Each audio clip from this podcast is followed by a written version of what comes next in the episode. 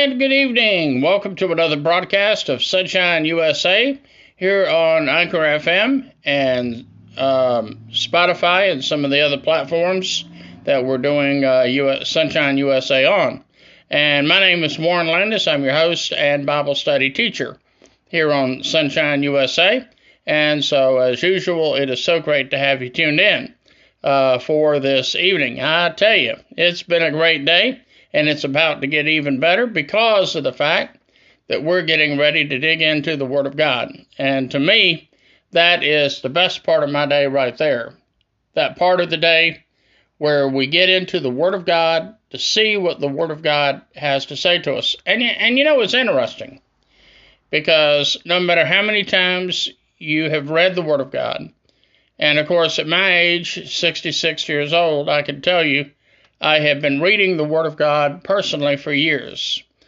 And I can also tell you that personally, every time I open the Word of God and I begin to read and study the Word of God, that I get something new and fresh out of it.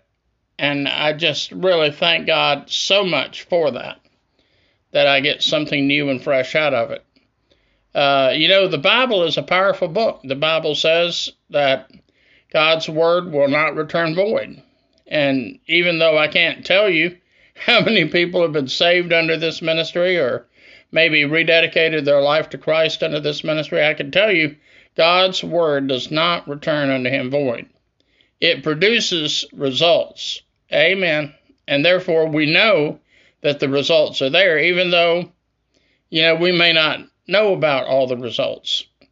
But one of these days, when I get to heaven, I will personally know what the results are. I mean, seriously, I'm going to know what the results are. Because I will meet in person, I believe, some of the people that have been led to the Lord through this ministry, or maybe they rededicated their life to Christ through this ministry. And you see, to me, that will be very exciting. Okay, okay. Now, um, let's get out our Bibles and turn in our Bibles to um, Acts chapter 9. And once again, I'm using my digital Bible here on my smartphone. So it's just a matter of punching up the, the book and the chapter in that book. And like I say, tonight we're on the road to Damascus in Acts chapter 9. Now, when we left off with the Bible study yesterday, we know that there was a great deal of persecution going on. And a lot of this persecution was happening at the hands of Saul. And uh, Saul, who was originally from Tarsus, he um, was a Pharisee of the Pharisees. He had a very powerful seat on the board of Sanhedrin. And even the persecutions that he didn't personally handle, uh, those persecutions had to have his signature of approval. And so there was virtually no one in those days being persecuted who was not being persecuted under the hand of approval of Saul himself. And in fact, we find that as chapter 9 begins, his work of persecution, if anything, is beginning to expand. Meanwhile, Saul was still breathing out murderous threats against the disciples of the Lord. And he approached the high priest and requested letters to the synagogues in Damascus, so that if he found any men or women belonging to the way, now, when it says belonging to the way, it's referring to believers, he could bring them as prisoners to Jerusalem. So as Saul drew near to Damascus on his journey, suddenly a light flashed from heaven around him, and he fell to the ground. And then he heard a voice say to him, Saul, Saul, why do you persecute me? Who are you, Lord? Saul asked. He said, I am Jesus whom you are persecuting. And he replied, Now get up and go into the city, and you will be told what you must do. The men traveling with Saul stood there speechless. They heard the voice, but they did not see anyone. Saul got up from the ground, but when he opened his eyes, he could not see a thing. So they led him by the hand to Damascus. And for three days he was without sight, and he did not eat or drink anything. And so this is quite a change coming into the life of Saul. He is on his way to Damascus, maybe on one of his biggest missions of persecution yet.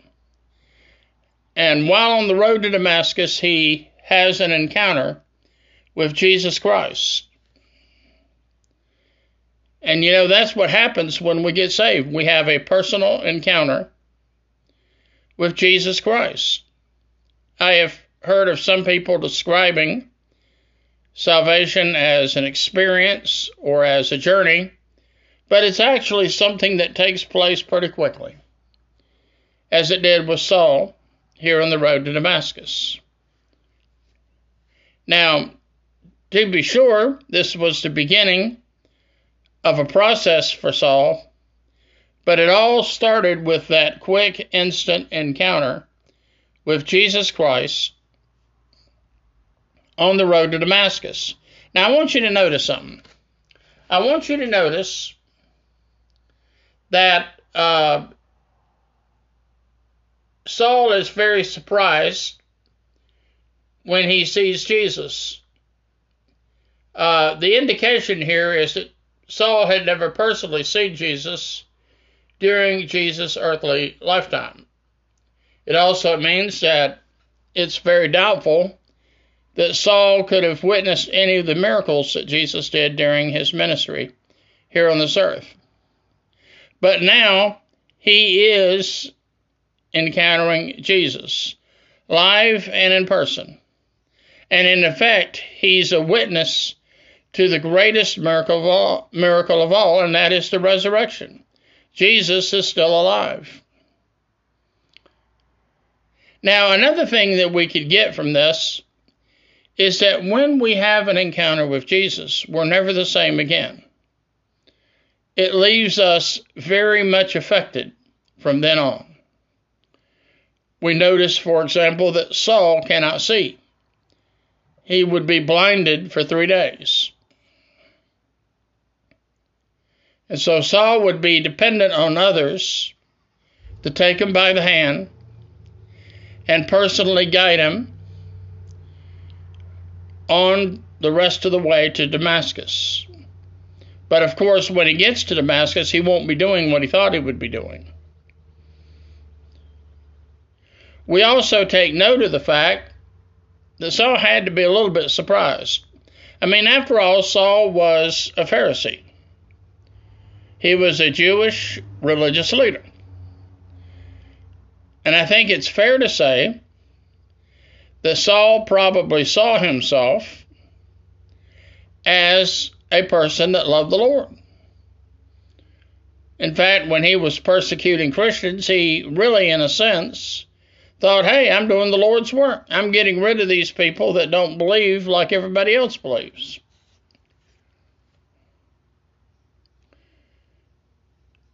But then he has that personal encounter with Jesus Christ. And there we are told that Jesus told him to go on, go on to the city, and then he would be told what to do. Now, the people that were with Saul, they heard the voices they knew that Saul was talking to someone, but they had no idea who he was talking to, and they could see no one.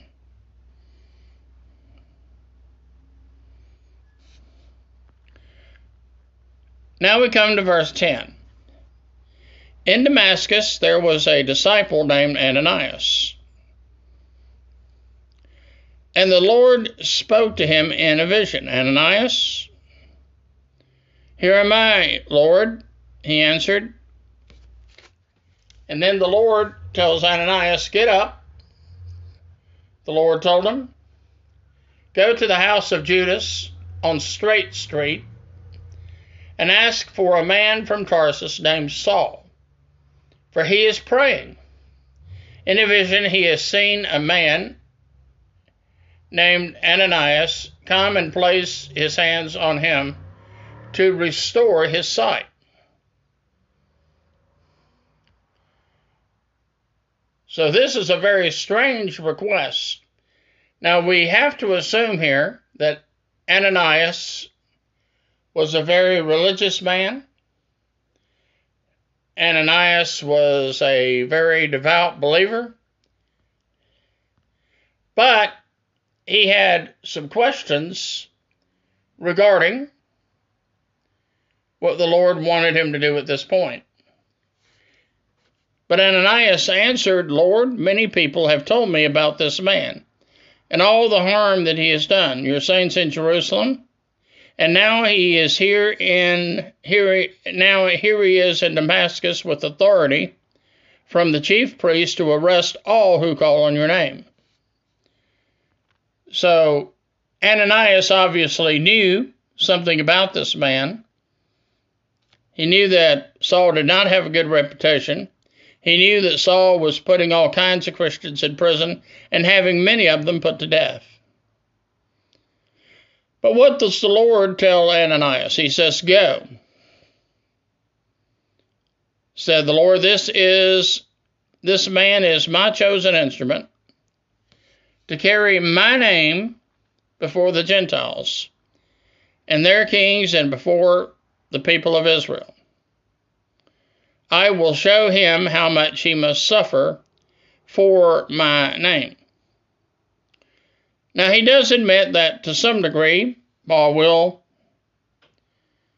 be speaking before the people of Israel, but mostly he will be an apostle to the Gentiles. Now, the Lord actually shows great wisdom in selecting Paul to be an apostle to the Gentiles. You know why? Because in all likelihood, the Jews were not going to receive him.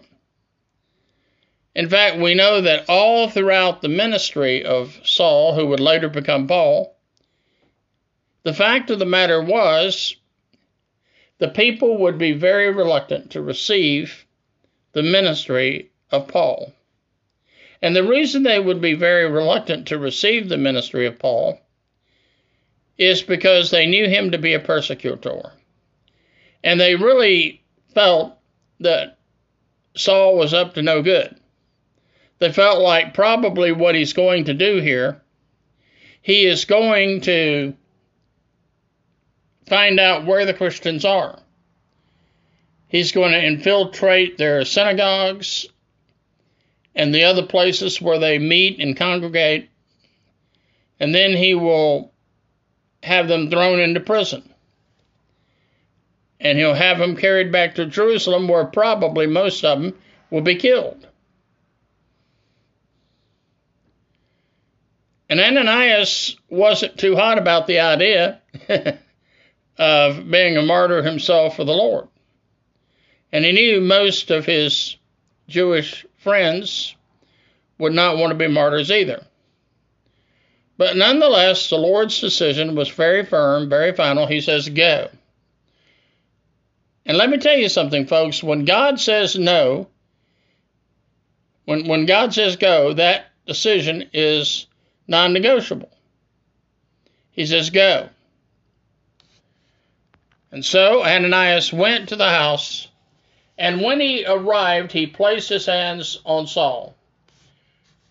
Brother Saul, he said, Think about that. He says, Brother Saul. He knew that since Saul had been converted on the road to Damascus, Saul was now his brother in the Lord.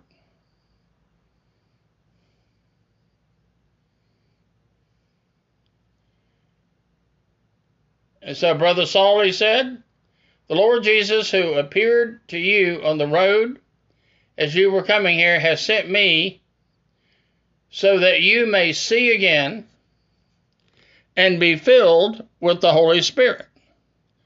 In that instant, something like scales fell from Saul's eyes, and his sight was restored. He got up and was baptized, and after taking some food, he regained his strength. And he spent several days with the disciples in Damascus. And so we see that Saul has to go through several days of rehab and recuperation in Damascus. The interesting thing is, God allowed him to go to Damascus, but not to do what he originally went there to do.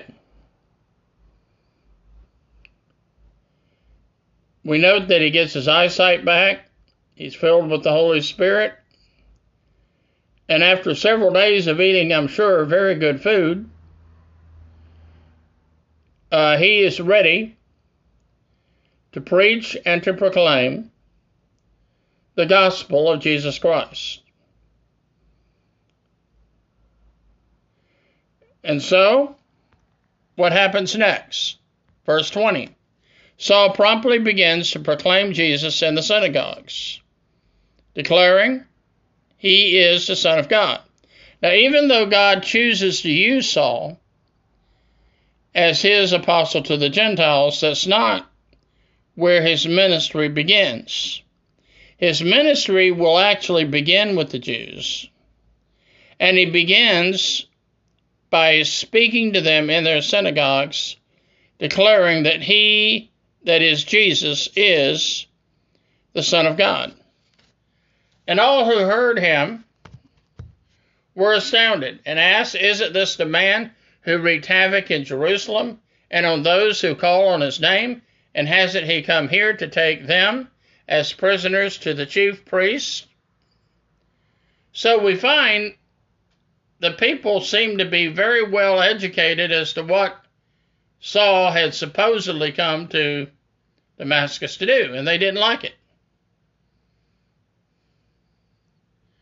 But Saul was empowered all the more, and he confounded the Jews living in Damascus by proving that Jesus is the Christ. After many days had passed, the Jews conspired to kill him. Now, I'm sure that what we have here is a situation where the Jews took the position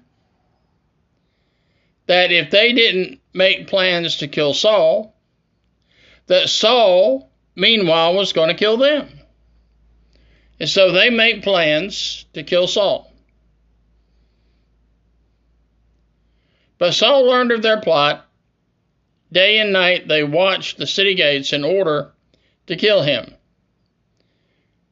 So apparently they were going to wait until he decided to leave Damascus they figured he would leave through one of the city gates, and that's where they were going to kill him. One night, however, the disciples took him and lowered him in a basket through a window in the wall. Now, that was pretty clever. And it was interesting that the apostles took the initiative to do this. It sort of seems that he had already begun winning over the apostles. But reaching the others was going to be even yet a challenge. Amen. So, let's see what happens next. We find that when Saul arrived in Jerusalem, so he goes back to Jerusalem. So far, his travel itinerary hasn't been affected too much. First, he was headed to Damascus. He had intended to go back to Jerusalem with prisoners, but now it seems that he's going back to Jerusalem with the gospel of Jesus Christ. He tried to join the disciples, but they were all afraid of him. So apparently he hasn't won over all of the apostles, not believing that he was a disciple. In other words, they apparently were believing some of the same things that people were believing in Damascus. This is somehow a ploy that Saul has come up with to find out where the Christians are so he can persecute more Christians than ever before.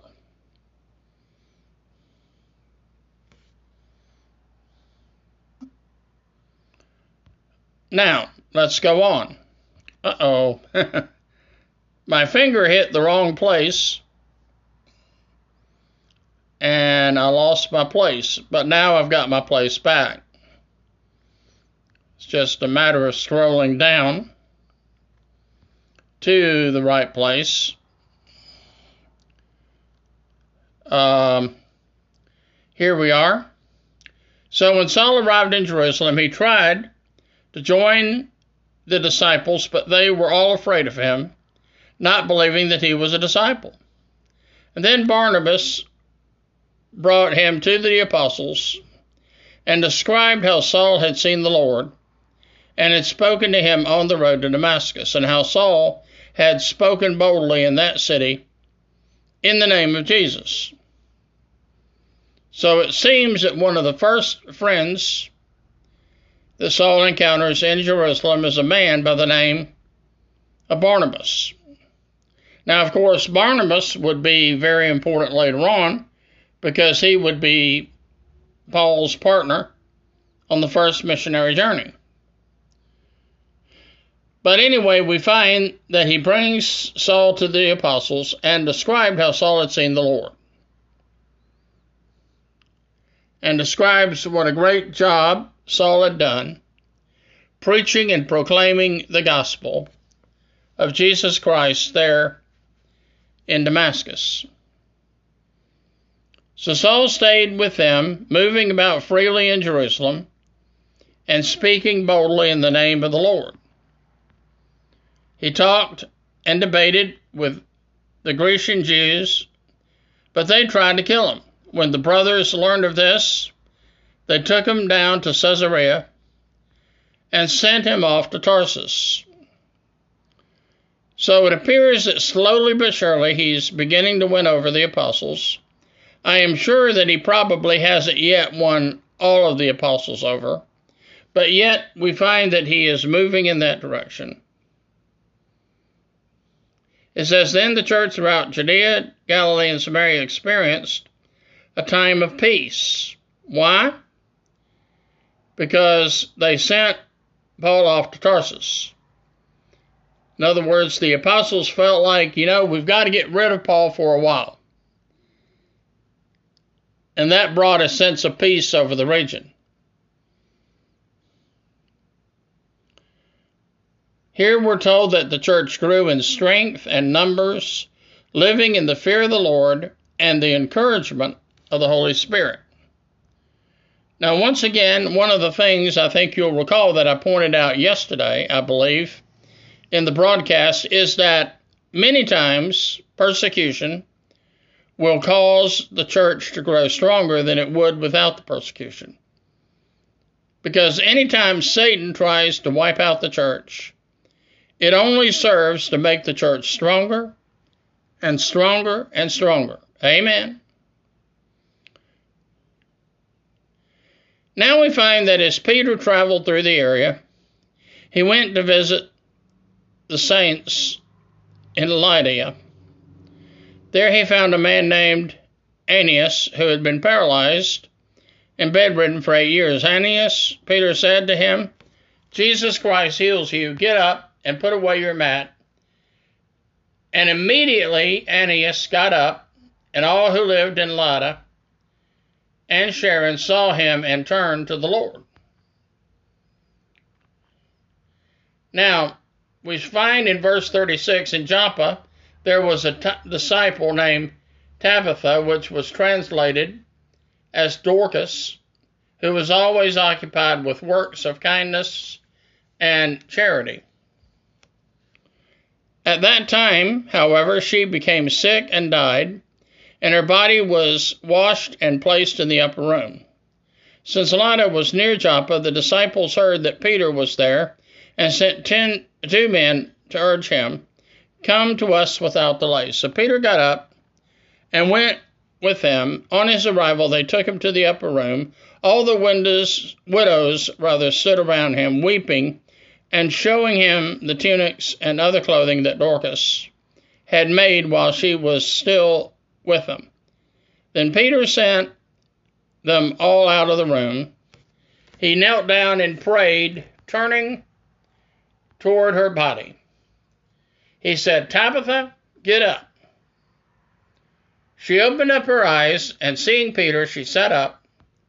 Peter took her by the hand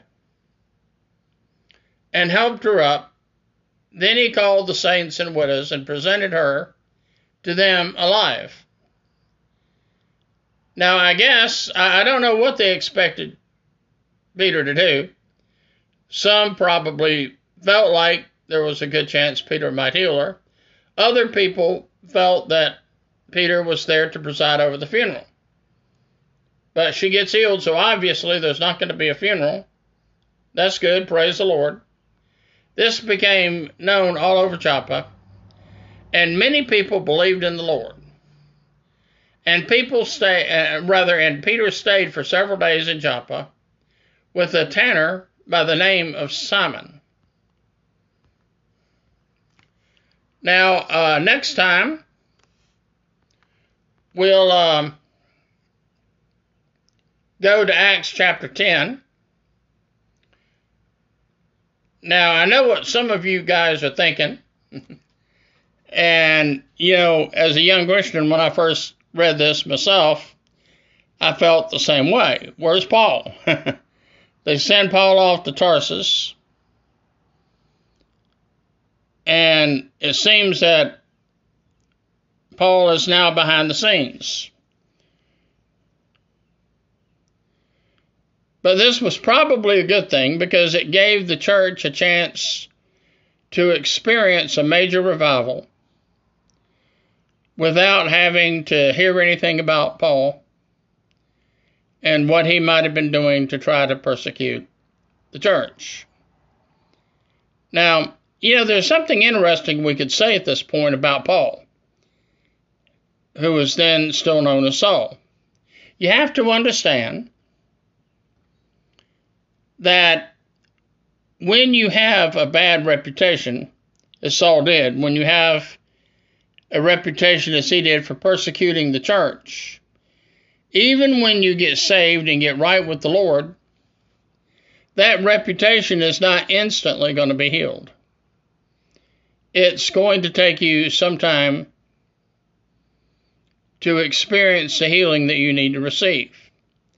Now, like I say, it was probably a pretty good decision on the Lord's part to focus on Paul being a missionary, so to speak, to the Gentiles. Because in all probability, Paul had far greater success with the Gentiles than he ever would with the Jews.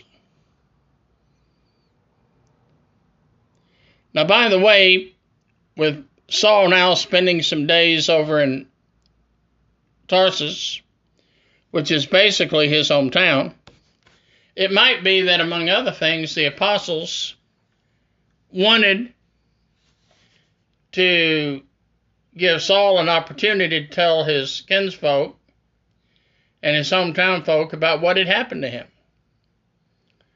That he, in fact, was no longer the man that he used to be. He's now a new creature in Christ. Now, notice that the preaching ministry of Saul at this point is very limited. Yes, he does some preaching, but it's still very limited. Now, I think one of the worst mistakes we make as a church when someone gets saved is to put them right away to work in the church. We get them involved um, maybe teaching a Sunday school class, or we get them involved in some other area of the church. But probably first and foremost, when a person first gets saved, they need to become a born again child of God who is slowly but surely learning more and more about the Word of God. For example, when it comes to teaching a Sunday school class, you can't teach a Sunday school class if you don't know the Word. You really can't preach the gospel very much if you don't know the Word. Now, I was listening just this week to a preacher on the radio who testified he answered God's call to go into the ministry, but he never went to Bible college or seminary. And as far as I know to this day, that young man has never been to Bible college or seminary. Now, by the way, there are some preachers who do just fine not going to school. In fact, some preachers, if they went to Bible college or seminary, you know what would happen? It would ruin them. In fact, I, I have known down through the years, I have known some seminary students who went to seminary or Bible college and it ruined them, and the next thing you know, they're not in the ministry anymore. It devastated their faith. And that leads me to believe that Bible college and seminary is not for the faint of heart. It's not for those that are spiritually weak. Uh, I, I know that when I was a student over at New Orleans Baptist Theological Seminary, I know that um, the seminary back then had a rule that stated if you were not saved for at least a year, you could not enroll in the, in the seminary. Because they felt like before you had a chance to do well in the seminary, you needed to have been saved for at least a year and begin the process of growing as a Christian.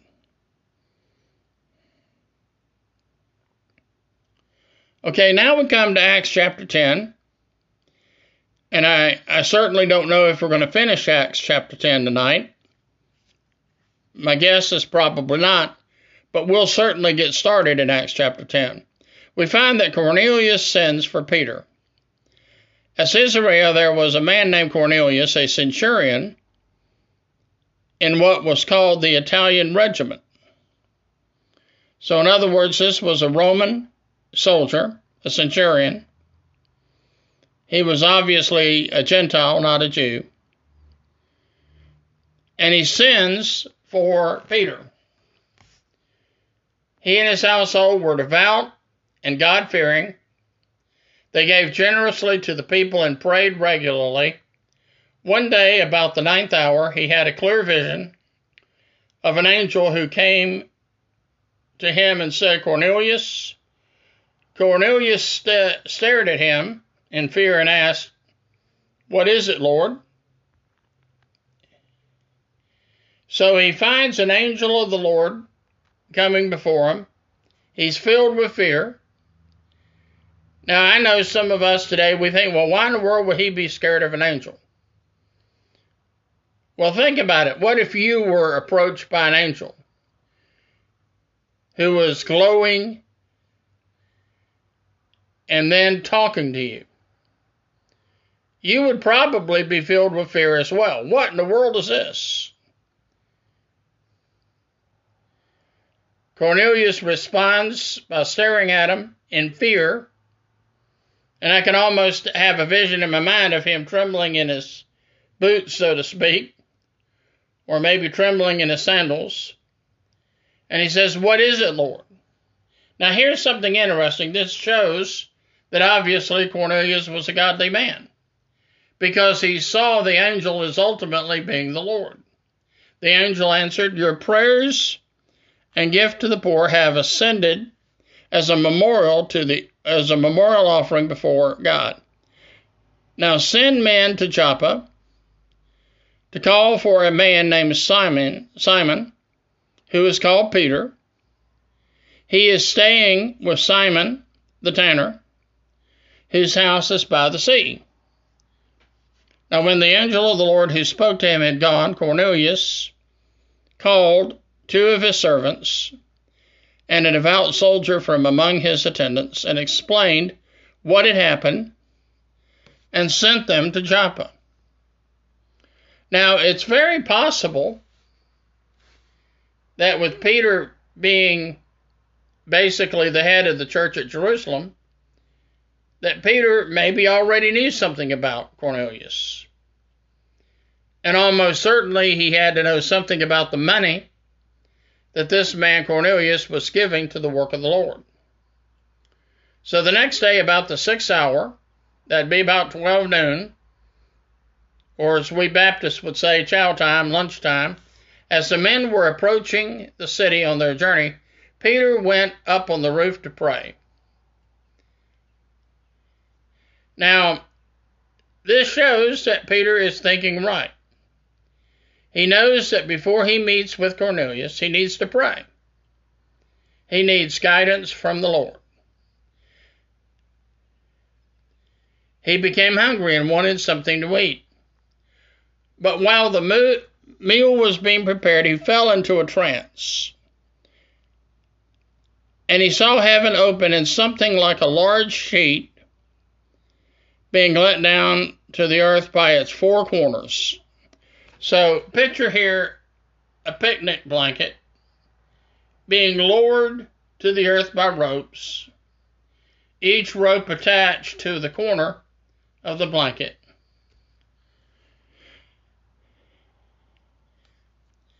And it's being let down to the earth by its four corners.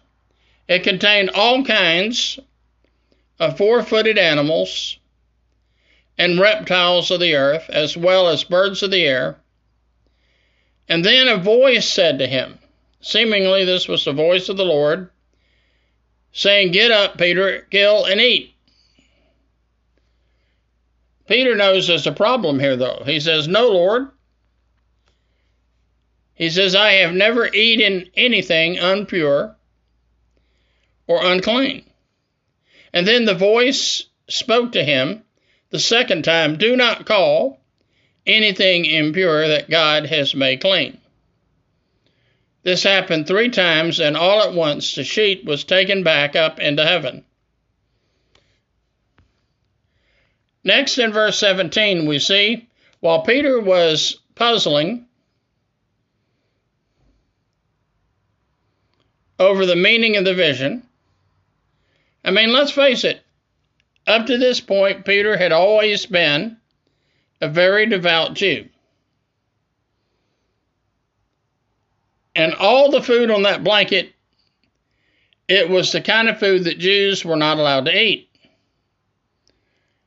And so, even though Peter was very hungry, he couldn't easily bring himself to eat it because it was not kosher. It was not Jewish food.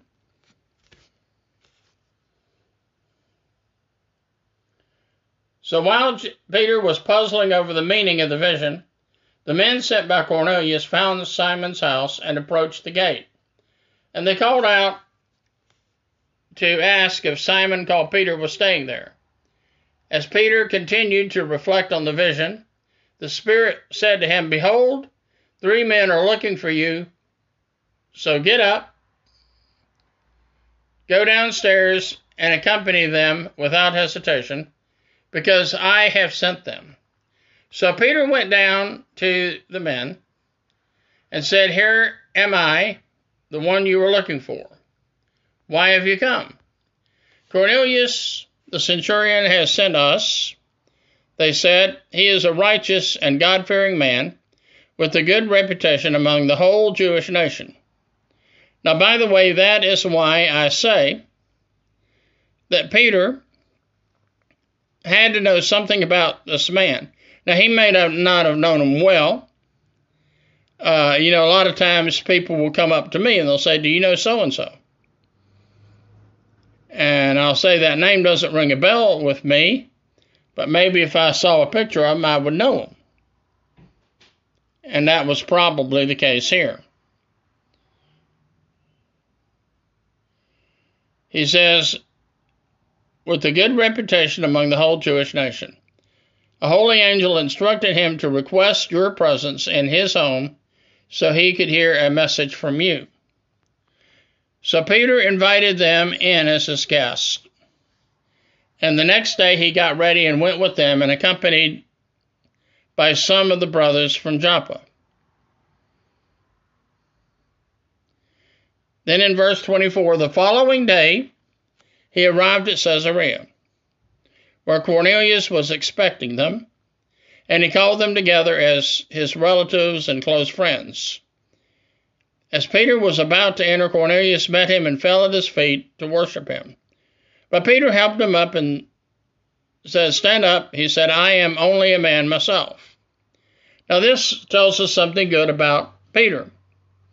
Peter did not see himself as a celebrity. He did not see himself as a super saint. And that was a good thing. You know, I'm afraid we have preachers today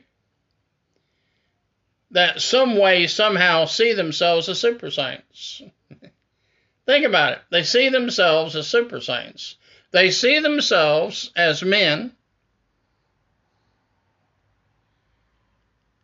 who are special, maybe extra holy. But Peter didn't see himself that way.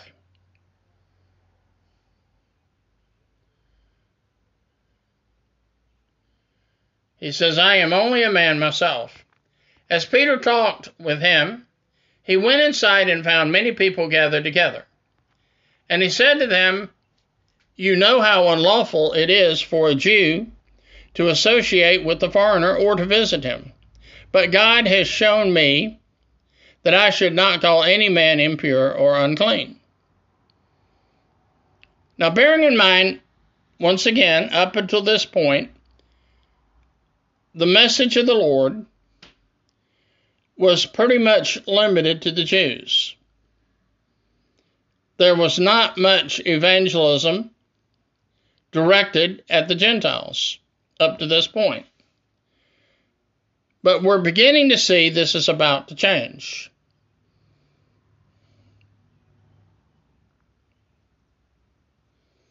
So when I was invited, I came without objection. I asked him, Why have you sent for me? Cornelius answered, Four days ago I was in my house praying at this, the ninth hour. So that tells us it's now three o'clock in the afternoon.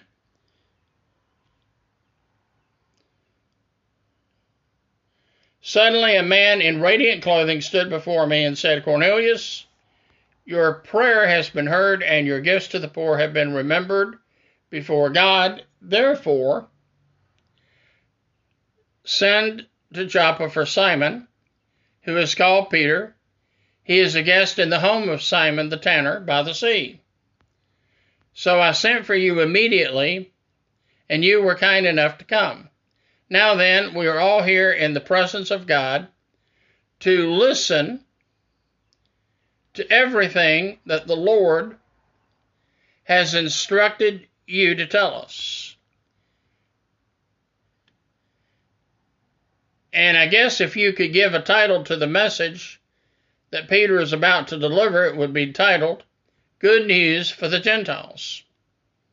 Now, like I say, the Gentiles up until now have been pretty well excluded from the gospel message. But now they're being included. Then Peter began to speak. I now truly understand that God does not show favoritism, but welcomes those from every nation who fear him and do what is right. He has sent this message to the people of Israel, proclaiming the gospel of peace through Jesus Christ who is Lord of all. You yourselves know what has happened throughout all Judea, beginning in Galilee with the baptism that John proclaimed, how God anointed Jesus of Nazareth with the Holy Spirit and with power, and how Jesus went around doing good and healing all who were oppressed by the devil, because you see, God was with him. We are witnesses of all that he did, both in the land of the Jews and in Jerusalem.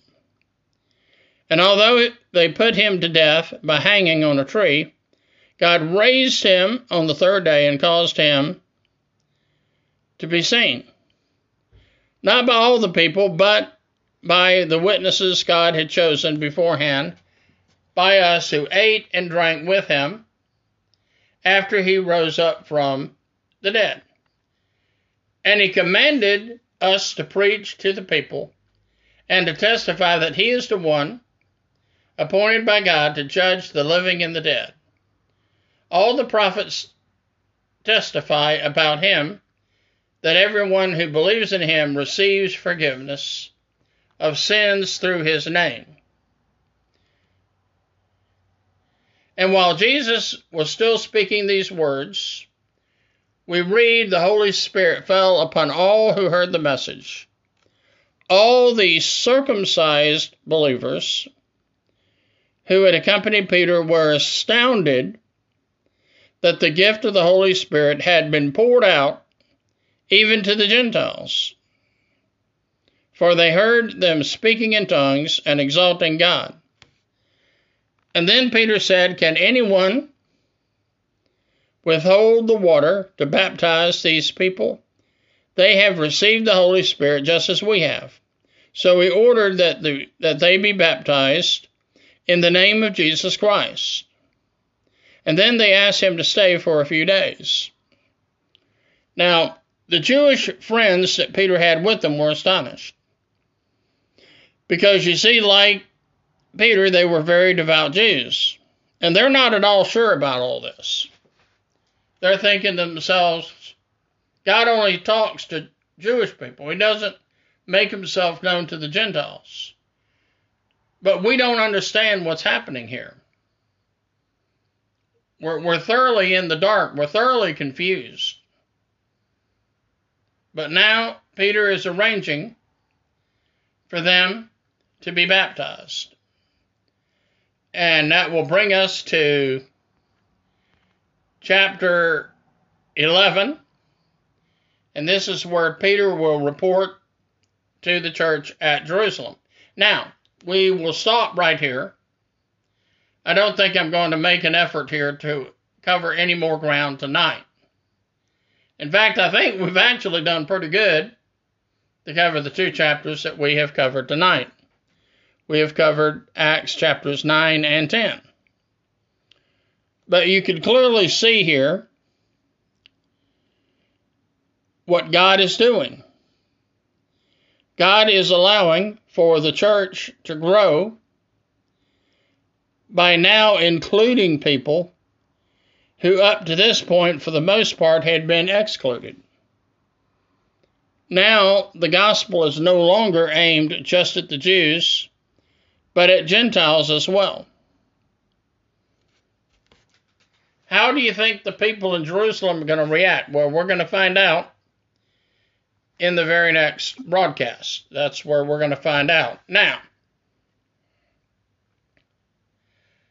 um, we have actually spent more time on the air than I thought. We're now more than 48 minutes into this broadcast, but it's understandable. I mean, after all, the fact of the matter is, uh, we did cover two chapters. And I felt like the two chapters that we covered tonight really needed to be covered together, if at all possible. And on platforms like Spotify and Anchor FM, we actually have more time available to us than on some of the other platforms we have. We have some platforms where we're actually limited to 30 minutes. But here we have access to an hour if we need it or want it and we'll probably come closer to taking that full hour tonight. Now, once again, let me share with you we have two email addresses that you can use if you want to send me any Bible study questions or any prayer requests, or if you would like to uh, make uh, maybe uh, a statement about how the Lord has used the ministry of Sonshine USA to lead you to Jesus as Savior or maybe you have come to know God's Word better by listening every day to Sonshine USA. And so that would be good to hear as well. Now, let me give you my snail mail address in case you want to talk to me the old fashioned way by letter. My snail mail address is Warren Landis, 3001 Old Buncombe Road, apartment number 8, Greenville, South Carolina, 29609. That's Warren Landis, 3001, Old Buncombe Road, apartment number 8, Greenville, South Carolina, 29609. And before you seal that envelope, you might want to pray about whether the Lord would have you give a financial contribution to this ministry. Now, like I say, I don't receive a dime of this money. None of this money goes to me. It all goes to the Lord's work. For me, this is simply a labor of love. And I want to spend whatever remains of my lifetime preaching the gospel and teaching the Bible on the internet. Now, there's some other ministries we would like to get involved in too, and that's really where the money comes in because some of the things we want to do, like buying airtime on radio and TV stations, that's going to be pretty expensive. And in order for us to do that, we're going to need all the financial support we can get. Amen. Praise the Lord. Well, our time is gone, and I've enjoyed being with you this evening. And come back again tomorrow evening. We'll try to do it again. Until next time, this is Warren Landis saying goodbye. God bless you, and I'll see you again next time on Sonshine USA.